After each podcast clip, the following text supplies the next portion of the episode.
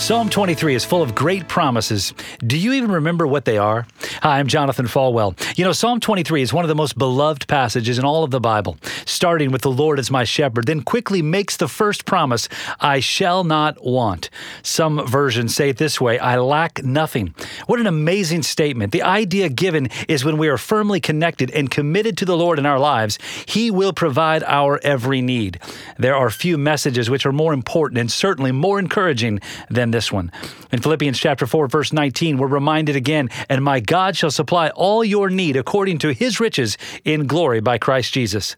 Throughout the scriptures, we are told time and time again, God is enough. He will take care of us. The only question is this, do you trust him?